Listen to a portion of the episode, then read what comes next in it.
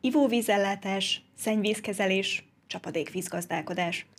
A települési vízgazdálkodás kérdései, azt gondolom, nem új keletű fogalmak, elég csak az elmúlt években népszerűbbé, vagy fogalmazzunk úgy, hogy sajnálatos módon ismerté vált villámárvizek jelenségére gondolni. Arról, hogy ez a témakör mennyire jelenik meg hangsúlyosan az Európai Unióban, illetve vonatkozó uniós pályázatok keretében, erről kérdezem mai vendégemet a Fentartható Városok és a Magyar Fejlesztés Ösztönző Iroda közös podcast sorozatában. Sok szeretettel köszöntöm itt mai beszélgetésünkön Cseke Bencét, a Magyar Fejlesztés Ösztönző Iroda munkatársát. Szia, köszönöm szépen, hogy itt vagy velünk. Szervusz, köszönöm a meghívást, és köszöntöm a nézőket, hallgatókat. Mennyire jelenik meg hangsúlyosan a vízgazdálkodás kérdése kifejezetten településfejlesztés, település tervezés során? Hát erre a válasz egyértelműen, hogy markánsan megjelenik, és erre számosok is van. Egyrészt van egy európai szabályozási közeg, ami ezt kikényszeríteni a magyar önkormányzatok, települések fejlesztéspolitikai döntéshozatalából, illetve van egy hazai szabályozási közeg, vízkeret irányelv, a vízügyi főigazgatóság által diktált szabályok, amik, amik szintén, egyébként ezek összhangban vannak az európai szabályozással, szintén kötelező jelleggel írnak elő szabályokat, kötelezettségeket a települési szereplők számára, legyen az önkormányzat vagy önkormányzati non-profit Kft., közműcégek, stb. És sajnos az a, az, a, az a helyzet, az a szomorú helyzet, hogy erre számos ok is van, Készülve erre a beszélgetésre kigyűjtöttem pár statisztikát, amik szakmabelieknek sajnos nem ismeretlenek, de nyilván a nézők, hallgatók számára talán közéreklődésre tartatnak okot. Magyarországon most jelenleg úgy néz ki a helyzet, hogy ha a vízelvezető árkokat nézzük, akkor nagyjából 37 ezer kilométer szakasz problémás. Önmagában ez nem egy arányszám, ez csak egy nominális szám, de azt gondolom, hogy ha azt mondjuk, hogy 37 ezer kilométer, az, az rendkívül sok. Vízelvezetési, csapadék vízelvezetési problémák. És ez csak a, az esővízelvezetés. Az ivóvíz vezetékek általános állapotáról elmondható, hogy elaggottak. Nagyon sok a, a generális infrastruktúrális probléma. Hazánkban hatalmas problémát okoz például, hogy a hálózati ivóvíz veszteség 22%-át érinti a magyar ivóvíz csatornáknak, hálózatnak. Ez összesen becslések alapján éves szinten 150 millió köbméter vízveszteséget okoz. Összehasonlítva a Debrecenben tervezett akkumulátorgyár éves vízfelhasználásának a becsült maximális mennyisége 22 millió köbméter. Itt az arányokat ezzel jól lehet szemléltetni, tehát egy akkumulátorgyár az nagyjából egy ötöde, hatoda, hetede az éves magyar ivóvíz hálózatból származó veszteségnek. Szóval feladat adott, nagyon sok a kihívás, és ezért a települések, mint területileg érintett szereplők, egyrészt felelősséggel is tartoznak, szabályozási, fejlesztési feladatok megvalósításával, tehát ennek a fejlesztési területnek a frontvonalában vannak, ahogy tetszik.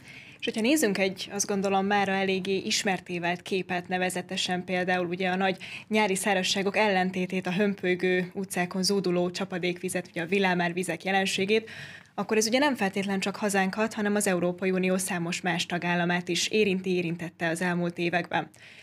A te szakmai véleményed, látásmódod szerint mennyire jelenik meg ezen problémák uniós szintű kezelése? Hogyan segítik a tagállamokat? Azt hiszem inkább így kellene helyesen feltenni a kérdést. Hogyan segíti az Európai Unió a tagállamokat kifejezetten ezen kérdéskörökben? Ha Magyarországnál maradunk, akkor alapvetően a helyzet egy, egy kettős párhuzamot mutat, ami a fejlesztési forrásokat illeti.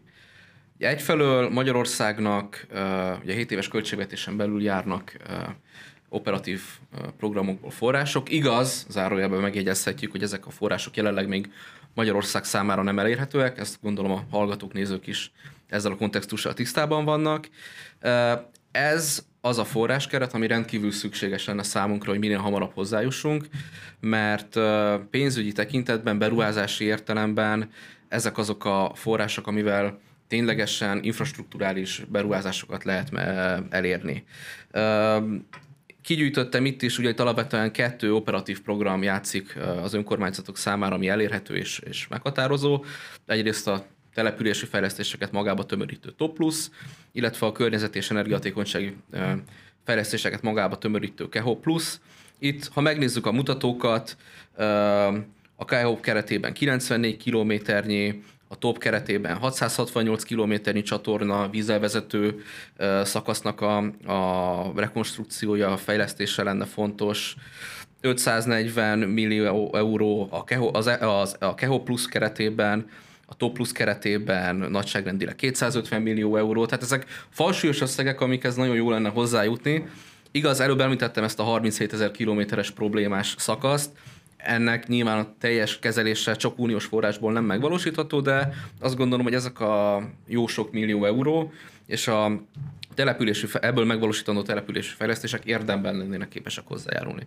És akkor a, a párhuzam másik felén találhatóak a közvetlen brüsszeli források, ezeket sokféleképpen hívjuk, közvetlen uniós, nemzetközi, közvetlen brüsszeli forrásoknak, amik alapvetően nem rendelkeznek ilyen éles, markáns infrastruktúrális beruházási éllel.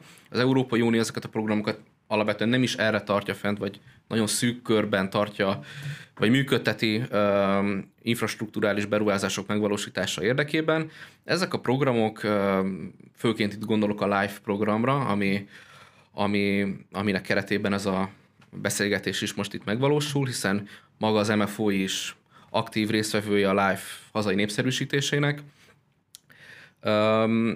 Ez, ez alapvetően kapacitásfejlesztésre legyen az közművek közötti, önkormányzatok közötti, nemzetközi tudás megosztásra, kapacitásszerzésre, beruházási koncepció közös kidolgozására, előkészítésére, és bizonyos esetekben szakmai zsargonnal élve pilot testing, tehát demonstráció, kipróbálás, kisüzemi megvalósítás jellegű infra beruházások támogatására szól egy-egy ilyen live program.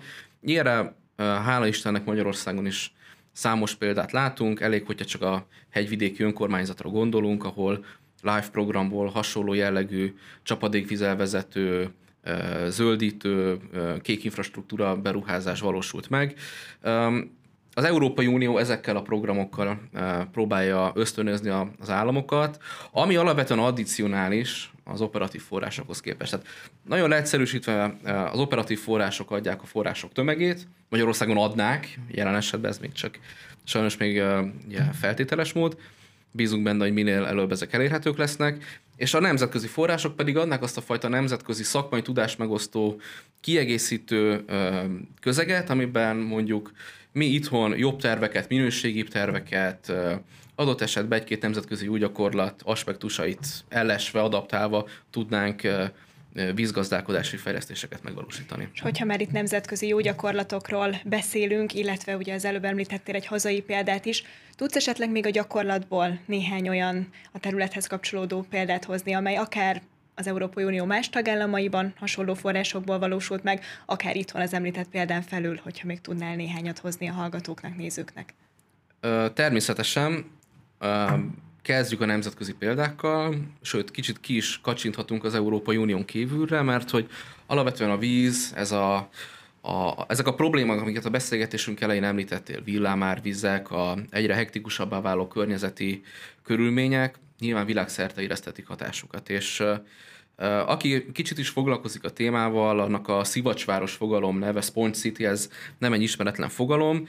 Kínában például erre egy konkrét nemzeti stratégia került kidolgozásra. Ugye vannak ilyen általános mondások, ugye a napjánk egyik általános mondásával vált, hogy 2050-re a világ népességének 70%-a városokban fog élni. Na most ebből adódóan a városi problémák, így a vízelvezetés is föl fog értékelődni. Kína lakossága eléggé urbanizált lakosság, ha úgy vesszük, és ez után fokozódik, és azt a célt tűzték ki, hogy a városi területek 70%-a az kvázi vízáteresztő képességgel legyen, tudják helyben megtartani a vizet, ez városi zöldítési, esőkertépítési projekteket foglal magába, patakmeder szélesítés, közparkoknak a eső megtartó, csapadékvíz megtartó jellegének az erősítése. Tehát ez ott egy konkrét nemzeti stratégia, amit 2030-40-es távlatokban szeretnének már megvalósítani. Európában egy nagyon előrehaladott példaként lehetne Berlint megemlíteni.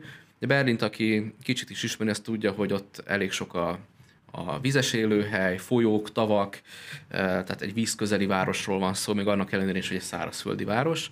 Eh, ez a probléma ott elég markánsan megjelenik, és a város eh, döntéshozói már jó pár évvel ezelőtt nagyon tudatosan, konzekvens módon ráálltak arra, hogy városon belül zöld területeknek a létesítése. Ugye Európában ez is egy hatalmas probléma, hogy városi zöld területek leszűkültek, tehát ezt ott megpróbálták újra bővíteni, új köztereket zöldíteni, parkosítani, és ahogy az előbb említett városi szivacs modellre az esővizet különböző tartály technikákkal, különböző raktározási technikákkal, elvezetéssel, földbeszivárogtatással, kavicsmedrekkel, esőkertek kialakításával, teljesen hétköznapi példákkal próbálják ezt előtérbe helyezni, és ez például a magyar közeg számára is egy megfogadható példa lenne. Itt két példát említenék, ami megint csak hát sajnos egy kihívás. Budapest ilyen szempontból, méreteiből, demográfiai fontosságából, potenciájaiból adja magát, hogy ez egy jó teszterep legyen. Itt sajnos az egyfőre jutó zöld területek száma az 10 négyzetméter alatti Budapesten. Hát ez eléggé elmarad a WHO előírásoktól, ami 10-15 négyzetméter fölötti átlagokat szoktak megadni. Tehát itt például ennek az erősítése lenne például egy elvárható dolog, és ebbe megint az általam említett Top Plus projekt egy nagyon kedvező lehetőséget biztosít. Az előbbi kritikai észrevételemet azért annyiban enyítheném, hogy a, a hiányzó operatív forrásokat a Top Plus jellegében azért a magyar kormány a saját költségvetési forrásokból lehetőségeihez mérten igyekszik, igyekszik előteremteni, kvázi egy ilyen előfinanszírozó jelleggel, így a Top Plus egyes prioritás, ami élhető, fenntartható városfejlesztést tesz lehetővé, ezért számos projekt már el tudott indulni, és ezen belül vannak olyan tevékenységtípusok, amik városi kék és zöld infrastruktúra fejlesztéseket támogatnak.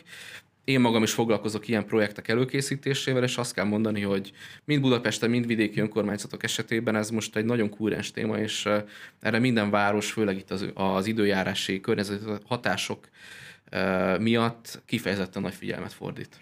Az egészen biztosan megállapítható, azt gondolom, hogy a települések, a városok, a vízgazdálkodás egy kulcsfontosságú tényezői. Azt pedig azt gondolom, hogy itt a beszélgetésből is elég markánsan kiderült, hogy erre mind közvetlen, mind pedig közvetett források alapvetően rendelkezésre állnak vagy állnának, és nagy szükség is van rájuk. Nagyon szépen köszönöm, hogy itt voltál és beszélgettél velünk erről Én a témáról. Cseke Bencével, a Magyar Fejlesztés Ösztönző Iroda munkatársával beszélgettem, a Magyar Fejlesztés Ösztönző Iroda és a Fenntartható Városok közös podcast sorozatában. Köszönöm szépen. Köszönöm.